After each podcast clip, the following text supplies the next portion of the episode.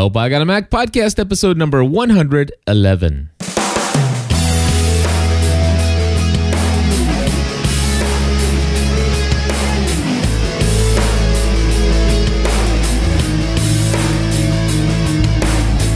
Hello, everybody, and welcome back to another episode of the Help I Got a Mac Podcast. My name is Cliff Ravenscraft. And I'm Chris Biding. And we are here each and every week to bring to you the latest and greatest from the company that is Apple. One day, Apple Computer. One day, just Apple. Then the Apple Mobile Computing Device Company. And now the walkie-talkie company? Oh, hey, I am so excited about some of the news, at least two news items that I've seen from Apple Insider, I believe it is, AppleInsider.com. All right. One of them you have on your notes already, and we'll cover that in just a second. But the one that's most exciting to me is when I opened up Apple Insider, and let me see if I can pull it up real quick and read to you the actual description. And let's see here, insider.com. I'm going to read to you the description and the title of the article here.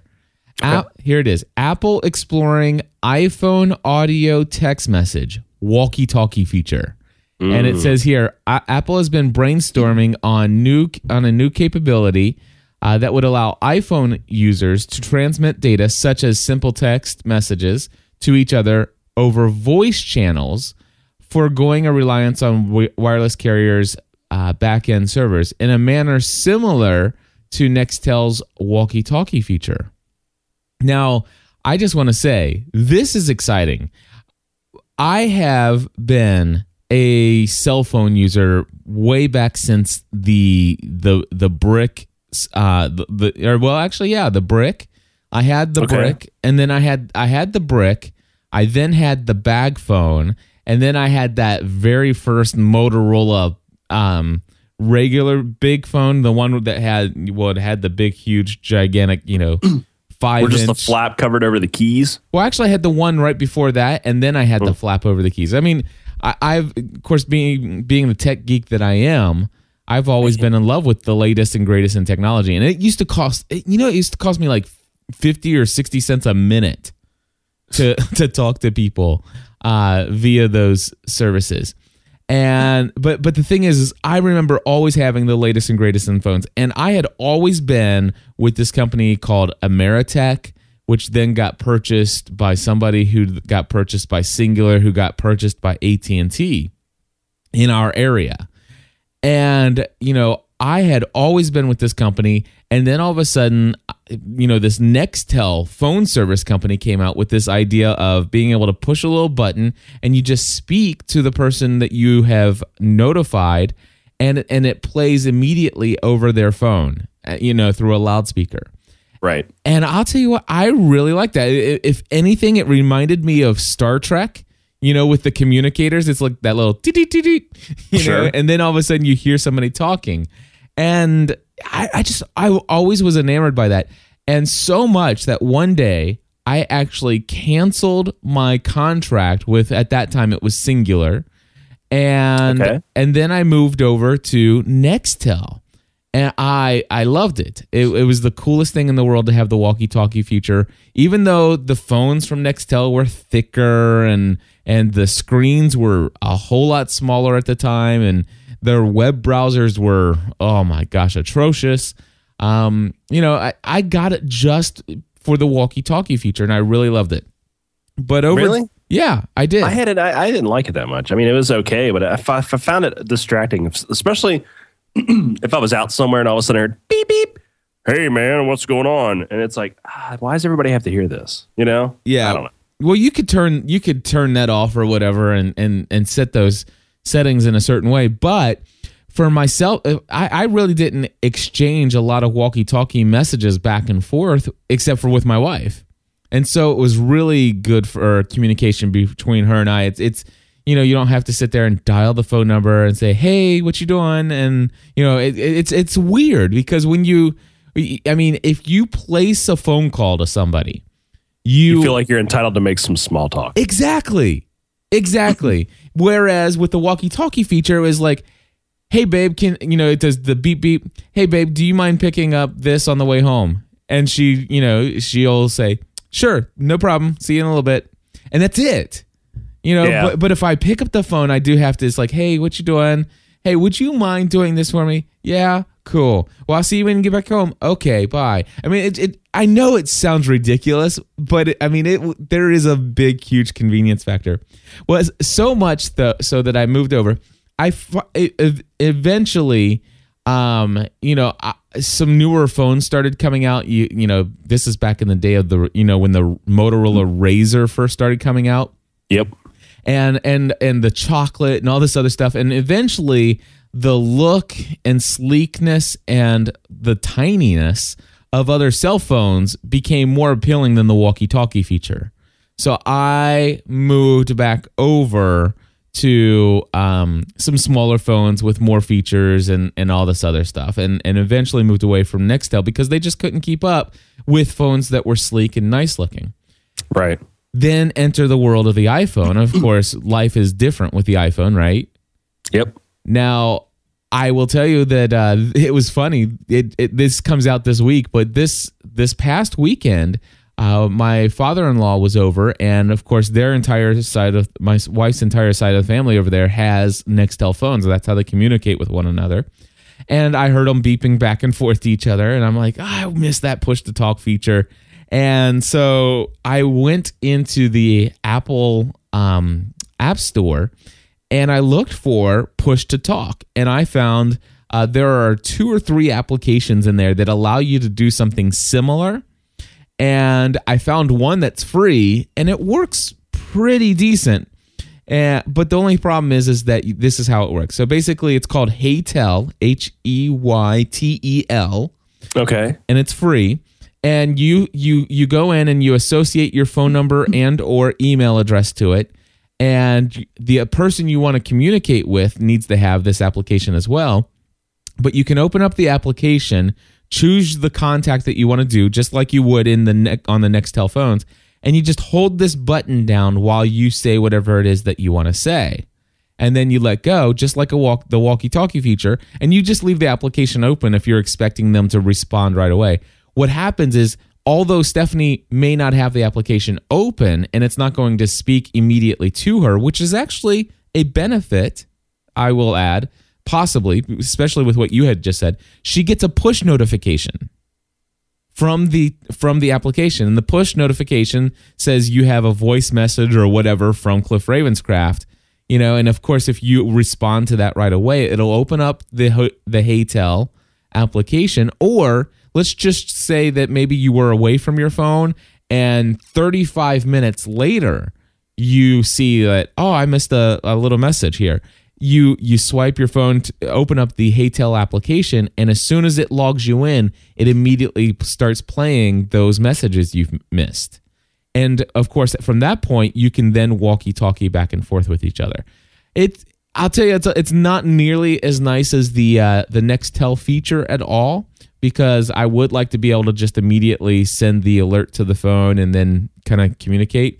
But it's a neat little workaround. And then, of course, I was just excited this morning when I saw that Apple might possibly be trying to push for some features and functionality of bringing this to the iPhone. So anyway, it looks like I dropped off Chris off of here. Let me see if I can reconnect to him. All right, so we're back. Chris, your network connection there just dropped out for a little bit. Yes. That happens from time to time. It's never happened to me on this show, so it's one out of 100 and whatever number we're on. That's not bad. No, it's not bad at all. So anyway, I just want to say I'm pretty excited about the possibility that this might come down the road, because I'm sure if it happens on the Apple thing, it'll happen good. All right, so what else is going on in the world of Apple? Well, a story that you're pretty excited about is that Amazon just released the Kindle app for the Mac. The 22 meg free application works on all Intel Macs running 10.5 and above and reports a version number of 1.0.0 beta 1. The app allows you to download Kindle books you already own and read them on your Mac. Synchronization of your progress through the book is automatic, and it'll keep your iPhone or It'll keep track with your Kindle or your iPhone.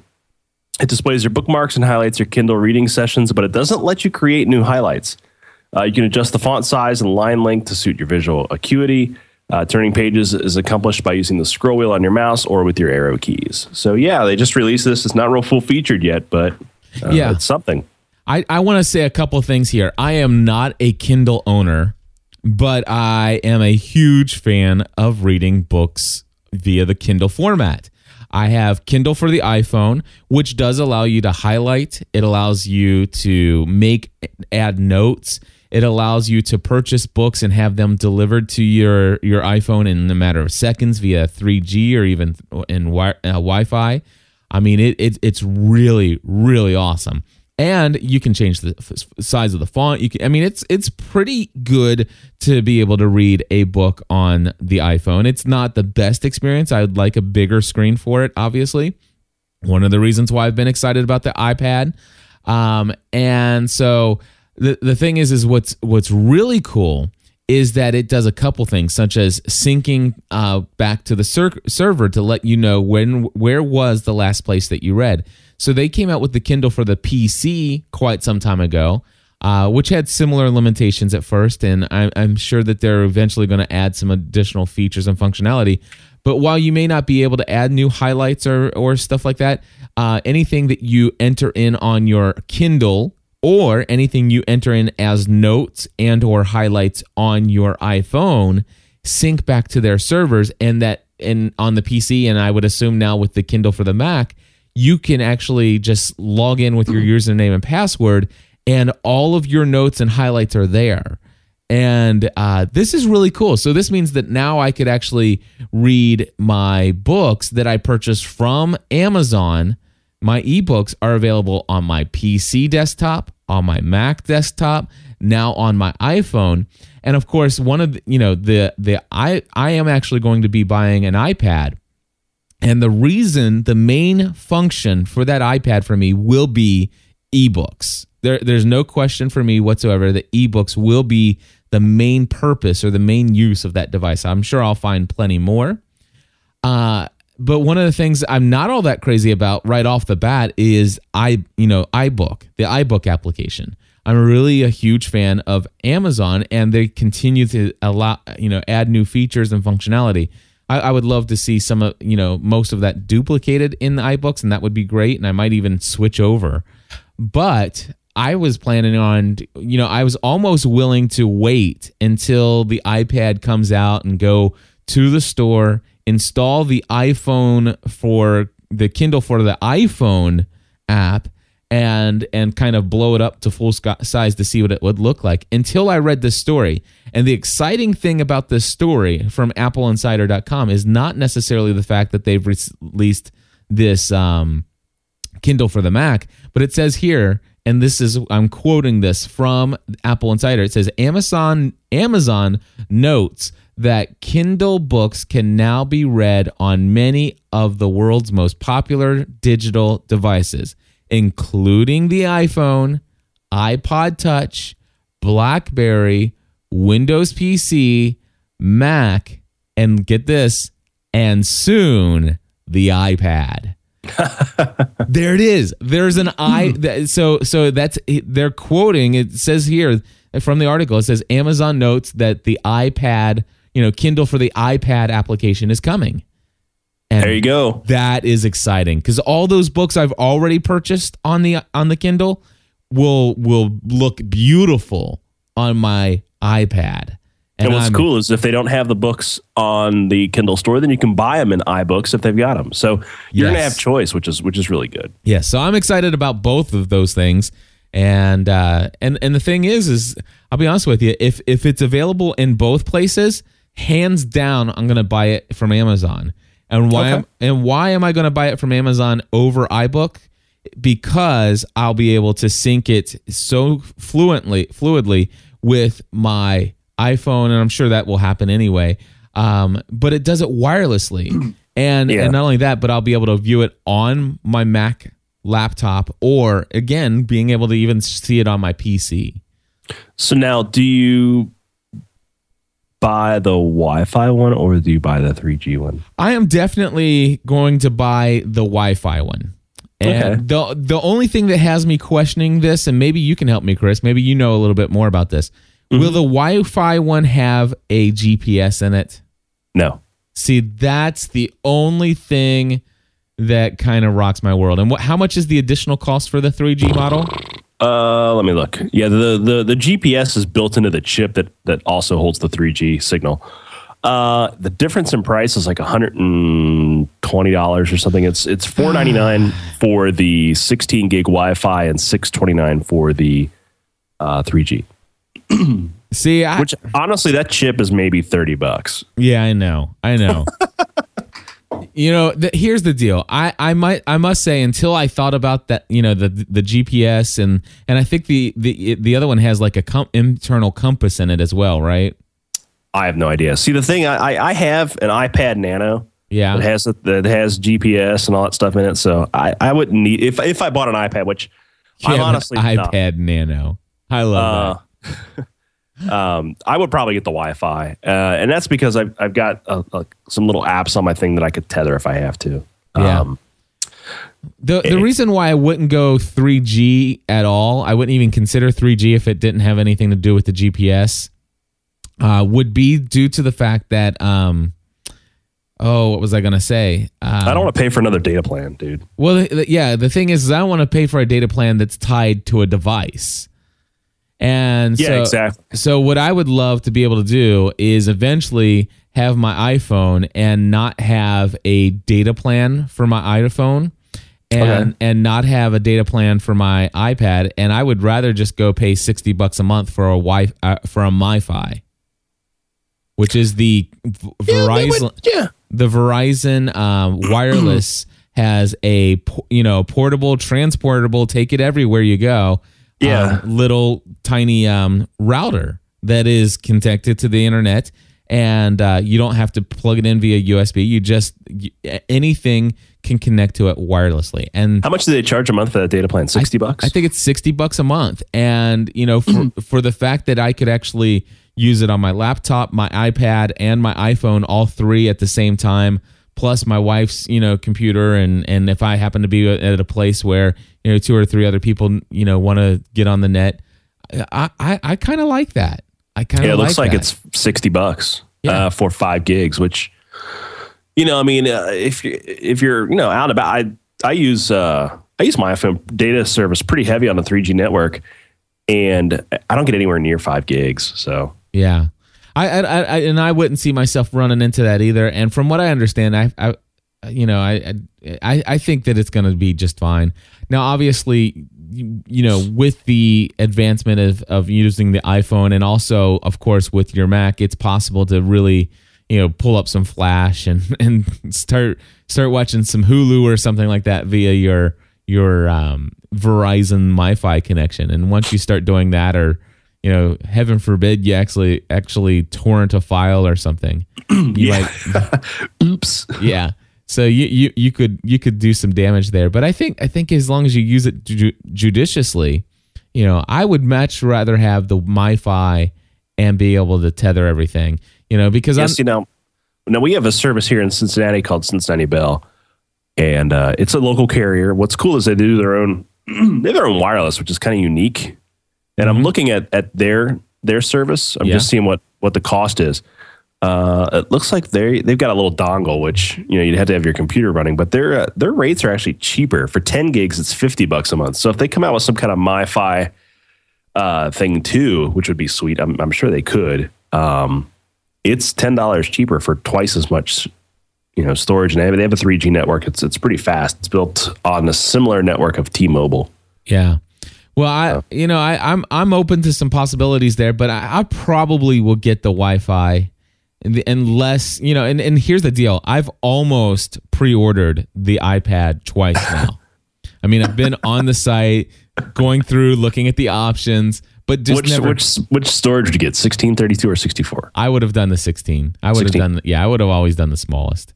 Yeah, see, and it's funny, man. If you ask my wife, like, her friends of hers and people she works with go, you know, because they know me. They know how I'm like a gadget nerd, and I have to have the newest, especially if it's Apple, right? Yeah. And they're all like, is Chris going to get the iPad? And she's like, no. He doesn't want that. He wants the new iPhone whenever that comes out. So she's already ready, prepped and ready to go for when the new iPhone comes out. Day one, Chris is going to get it. So, Yay, me! That's right. Well, you got to get the new iPhone, don't you? All right. So what else is going on? I mean, so basically, you've got those two things, those two big stories happening. Yeah. This one's more of an analyst story, which I'm not a big fan of analysts because they always seem to get things wrong. But I thought this was significant, so I wanted to talk about it. That analysts are saying the iMac to take over 25% of PC sales and Mac to see 31% growth. And this is from Gene Munster. Says that despite the introduction of a brand new category, Mac sales will be even better than investors expect this quarter, with a whopping 26 to 31% year-over-year growth. Apparently, data retail suggests that Macs are flying off the shelves and that Apple should end up with almost 3 million Macs sold in the March quarter, which, you know, when you put it in a comparison of Dell or Microsoft as a whole, it's not a whole lot, but, you know, these computers are way more expensive than anybody else's computers, and 3 million and a quarter would be sweet. You know, the thing is, though, sure, we can say that now, but when we look at this 5 years, 10 years down the road, I'm telling you what, I think when we say, yeah, do you remember when, Macs, Apple was the little guys in the market? Not so much. I don't see any of my friends going out and buying PCs these days. The only people I've got one or two friends that will still buy PCs, but one of those guys just bought a Mac this Christmas, and he claimed he bought it for his girlfriend, but he's always on it. So yeah, get this. Now I live, I am the geek in my family. Okay, yeah, me too. I am the geek in my family. Nobody else in my family is a geek at all. All mine are like blue collar and, installing countertops and things like that. Right. So absolutely no geek factor at all. My sister has a MacBook. My brother-in-law has a MacBook. My brother has a MacBook. My mom has a MacBook. All of my friends that have, that go to church with me and all this other stuff, they've heard me talk about the Mac and stuff like that. Two of the folks from my Bible study group, they went out and bought a Mac. I took them out to buy a Mac. And not only that, but it was actually the next day. The next day they went to the Apple store and bought another MacBook. That's cool, man. Husband and wife went out and bought another MacBook. Not only that, but I just see it spreading throughout. I don't see people saying, I do see some friends buying netbooks, the bigger, not the little tiny ones, but the bigger netbooks. So basically the biggest netbook right before, I guess, it becomes a notebook.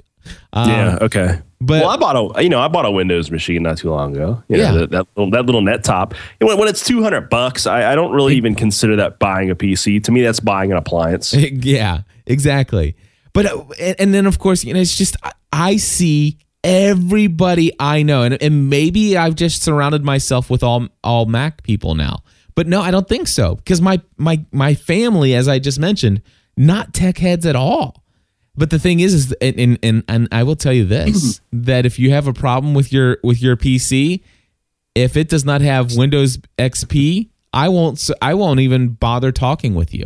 Windows 7's so good. I just, I've got some clients who have Windows 7, and there are sometimes similar audio driver issues and stuff like that. Anyway, the thing is I just don't service. I don't service Windows systems at all. When my sister, I'm the same way. my sister calls me up and says, "Hey, Cliff, can you help me out? I've got this pop-up window that says I have an antivirus, and I clicked on it and I ran it through, and it's just pulling up all these pop-ups all over the place." And I said, "You might want to have your husband Michael come in and just wipe your hard drive clean and reinstall Windows." Yeah, exactly. Yeah. Well, the thing with the Mac, and this is just, my thinking, there's only like three things you can do to fix it, and they're all super easy. So, where you have Windows, it's like, it doesn't boot up. It's like, uh-oh. Yeah. If I reinstall Windows, I'm screwed. So, on a Mac, though, you can do like that archive and install, and you're all good. Yes. So, yeah, my brother, who's, he installs countertops and stuff. He's not like exactly the most techie guy in the world. he had a Mac Mini and it died, I don't know, a few months ago. He just like went to the Apple store and bought a brand new Mac Mini. And he's like, man, I love this computer. It's so fast. It's great. You know, it's got the same guts as my MacBook Pro. And he's like, you know, this is awesome. And I told him he could, you know, run games and stuff on it. He's all pumped up about that. So yeah. Yeah. And he bought like a 19 or 20 inch widescreen display for it. Like like an Acer or something. And yeah, good for him. He's loving it. So that is awesome. Hey, did you see that the iPad is going to work wirelessly with any of the app? Well, actually, with any Bluetooth keyboard. Yeah, it's pretty cool. That, my friend, turns that little device into at the very least a word processor. Yeah, I could see you buying I could see someone making a case, right, that you could put a keyboard into it. So it's like how the Apple's got that little case that they're selling for the iPad. Yeah. You know, have one with like a keyboard. So when you open it up, it also can stand upright, and then boom, there's the integrated keyboard built into the case. That's Bluetooth or whatever. I think that would be cool. I tell you what, I should build that and sell it. Here's the situation. You've got this thing called iWork, or yeah, no, is it iWork? Yeah, iWork, iLife. Anyway, it's gonna have their version of a word processor, right? Yes. So I have, iWork in it. I'll tell you what, for college students who are non-technical, don't need a full-blown laptop. We were talking about this before. Some of the colleges were going to allow students to use their, to go out and get a new iPad. We said that it would be a stupid decision if you had your option between a MacBook and an iPad. Go get the MacBook, and you can, of course, then sell it and get yourself 2 or 3 iPads. But anyway, the situation, though, is a college student, mom wants to get their kid a college student so they can type up papers and stuff. And that's really all they are interested in them being able to do, and maybe even surf the web and stuff. Well, gosh, you get an iPad with a keyboard. That thing, it's not a quote unquote computer, but then again, it is. Yeah, I mean, it's sexier than any netbook. It's going to be a game machine. You can play some really, really great games on it. You can think about, the disclosure. I do work for this company, but CoreSmart, who sells an e-textbook reader for the iPhone, is coming out with one for the iPad. So in theory, you can buy all your books on your iPad, and you can put, take notes and highlight things and this, that, and the other. Instead of back when I was in college, I would break my back carrying all my books. The books were super expensive, and then you got nothing back for them when you traded them in. And yeah, man, if I could go back in time and give myself an iPad, that'd be the bomb. Oh, man. I just said the bomb. You just said the bomb. That is hilarious. Because it would be the bomb. Anyway, I'm getting more and more excited about the iPad. Now, they also have this dongle that you can purchase, which is a VGA out. Yeah, it's a good presentation machine. So it turns out that this will be a decent presentation machine. But I call it Mac Break Weekly, where Leo's talking with the guys over there. That we're waiting to find out whether or not it will just basically be whether or not it will mirror the display on the iPad, or even show as a secondary device. Which there are some indication that it might possibly do both.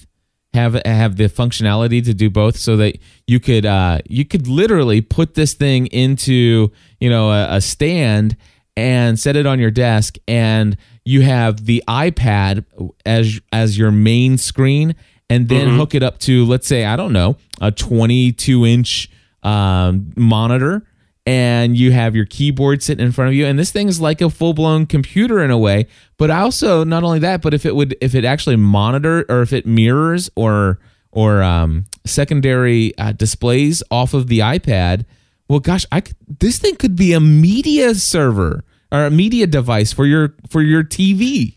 Yeah, it's. The more people think about the implications of what this thing's going to do, the more you go, you know what? Yeah, it's kind of sharing the same DNA as the iPhone and the iPod Touch, but it's going to be a completely different animal. Well, once people really start getting their hands and developing iPad apps for it. All right, so here's the situation. April 3rd is the release date. All right. This is when the Wi-Fi version comes out.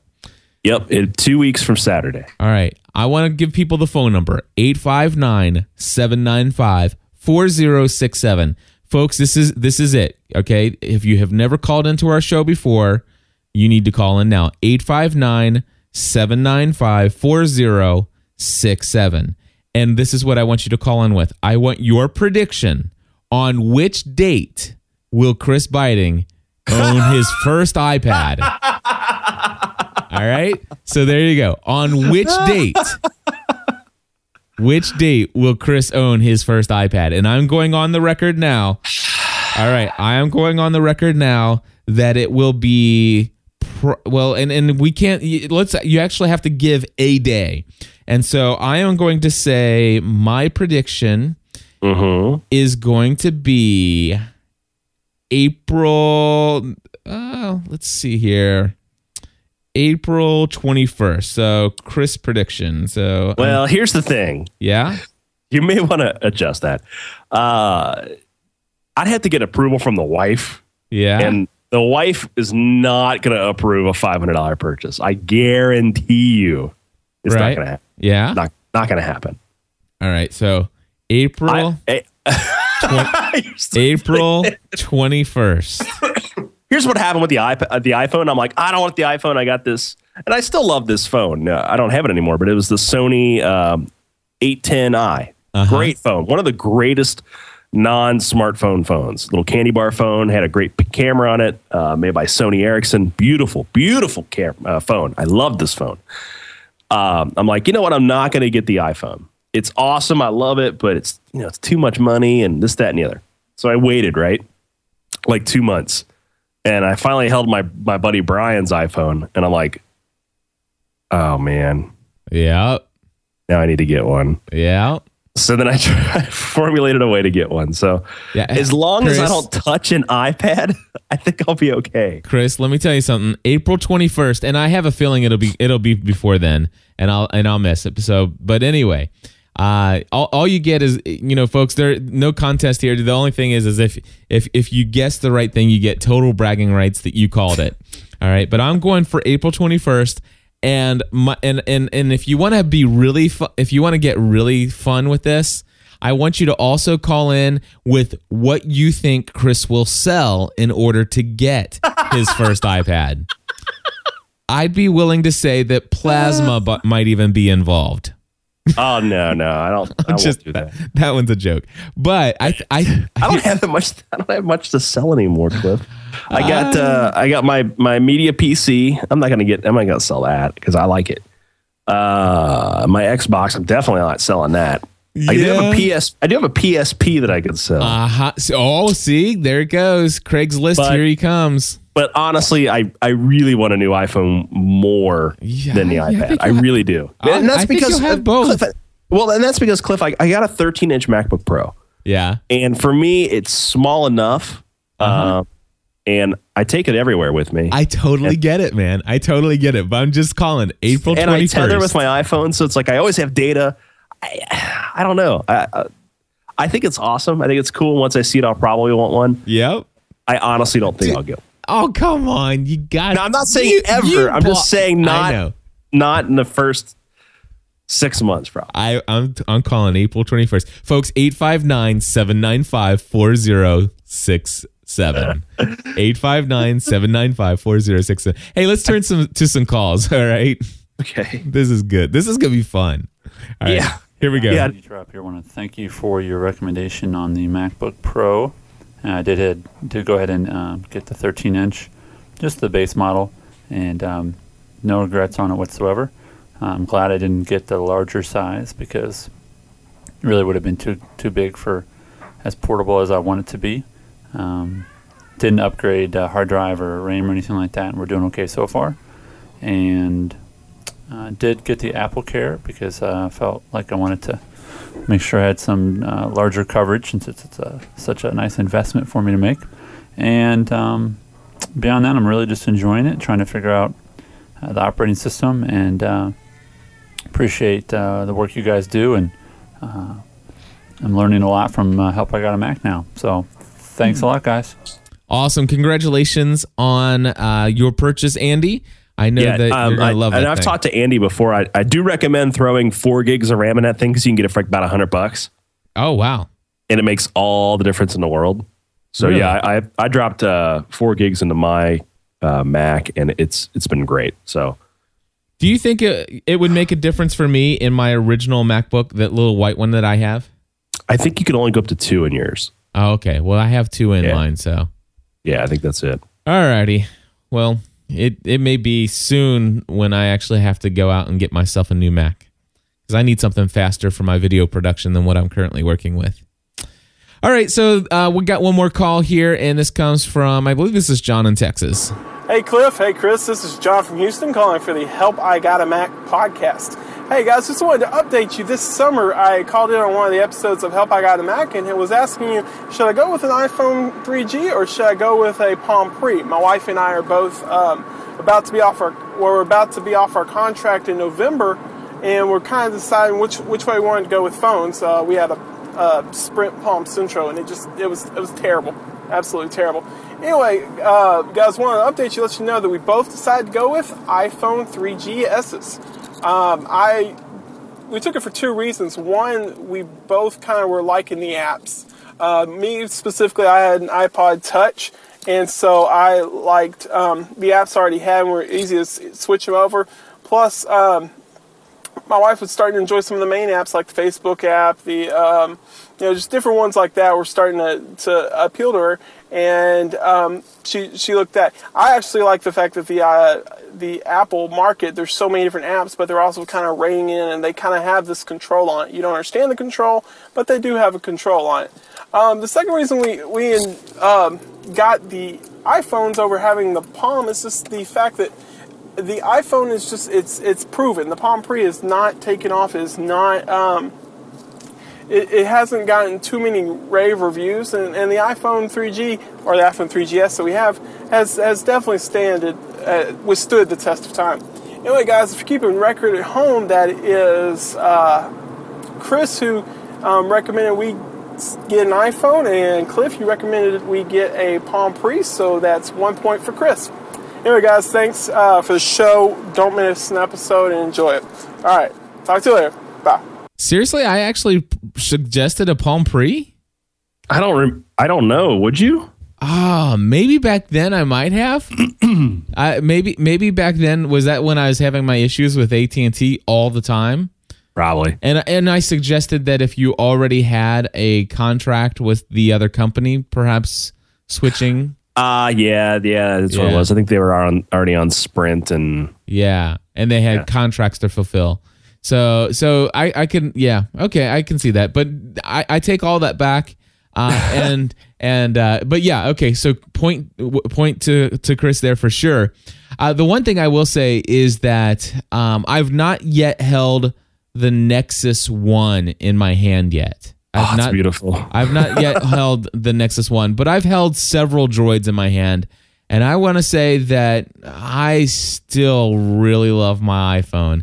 Even the fact that I have the 3G that sometimes, well, actually no, all the time is nowhere near as snappy and as fast as my wife's 3GS.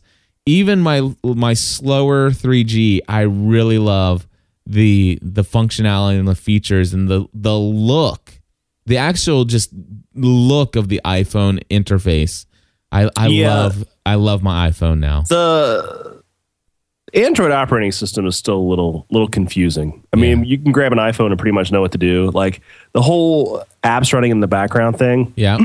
While it sounds like a really good idea in theory, it's really confusing to manage those on the Android. At least I think it is. Right. The Palm, I guess, does a little bit better job of that. But yeah, with Windows 7 series phone that's coming out, which actually looks really, really cool. They're not going to have background applications running either. They're taking a page out of Apple and saying, look, there's no real good way to manage these. And honestly, it takes the battery life down. So I don't know, man. I mean, the Palm's cool. The WebOS is cool. The Nexus One hardware is beautiful. But it's, the Android, maybe in a year from now, and maybe 2 years, Android will be where... elegantly it is the iPhone, but by then iPhone's going to be way far advanced anyway. So exactly, and Did I hear that, or is this just a rumor, or was I dreaming the other night that Apple might come out with multitasking in the next phone? That's the rumor, yeah. So we'll see. Hopefully I'll have one. Yeah, absolutely. I bet you will, as well as your iPad. Hey, I want to just make one little announcement here. I'm getting ready. I'm about 99% sure that I'm going to be launching a podcast devoted to hiring a virtual assistant. And I'm asking folks in probably all of my technology-related podcasts, any of our podcasts that we have where people might have business interests out there, if you would be willing to do me a favor. What I'm looking for are as many questions that anybody might have as it relates to hiring a virtual assistant. So if you, first of all, virtual assistant, of course, you can look it up. If you just go to Wikipedia and type in virtual assistant, you'll find out what it's all about. But most of the business folks out there, at least you've heard about virtual assistants. Maybe you have some ideas, some preconceived notions about what a virtual assistant is. I hired my first virtual assistant at the beginning of this year, and wow, has my life changed. My wife the other day says, I love Cliff's virtual assistant. So I'm pretty excited about it, and I'm pitching tomorrow, actually, Chris. I'm pitching an idea to the owner of the company that I use to hire my VA to sponsor a 12-episode series titled... I don't know what it's going to be titled, but it'll be a podcast devoted to virtual assistants and answering people's commonly asked questions, and also sharing people's experiences with, hiring a virtual assistant from overseas and here locally in the States, and all the other stuff related to it. Is yours overseas or is yours in the States? Mine's in Missouri. Yeah. Oh, okay. Yeah. I've got mine. I hired my VA. I have her on retainer for a minimum of 20 hours per month. And it cost me $19 an hour, so which is, trust me, absolutely worth it. Not cheap. What? Well, I said it's not that cheap, but it's if it frees you up, then that's to do more money making things. Yeah, it frees me up to do more things that earn me $150 an hour. So in my my philosophy is just like, yeah, this is really nice, because I was spending hours and hours and hours doing things like data entry and some routine things. Yeah, I'm not anywhere near that. Yeah. But anyway, folks, do me a favor. If you have questions related to VA, just call us, just like you do any other podcast. Just call in at 859-795-4067. Again, that's 859-795-4067, and just say, hey, Cliff, this is for your VA Journey podcast. My question is this, and then leave me your question. I would really appreciate it. And Chris, instead of going out with some music, I'm going to play a little promo for our Lost podcast, just so people hear this for a couple times and get registered for the party. So anything else you want to say before we go? Sounds good. All right. I'll talk to you next week. All right. And don't forget to call in your predictions of what date is Chris going to own that iPad. All right. We'll talk to you next week. Until next time, everybody, join the community. You've followed the story. Do you think we crashed on this place by coincidence? You've listened to the podcast. It's destiny. And now it must come to an end. You and me are getting the hell off this island. But not before Cliff and Stephanie throw a Lost series finale party. Pack your bags. Where are you going, Mommy? Make your reservations. We're going on vacation, baby. 5 p.m. Eastern, Sunday, May 23rd. The Lost series finale party. We need to get to the safe house. The party will be at a secure facility, but you must RSVP to get in. Open this door! Don't miss the GSPN Lost finale party. It's your last chance. Well, thank God for second chances. Sign up today at gspn.tv/lostparty.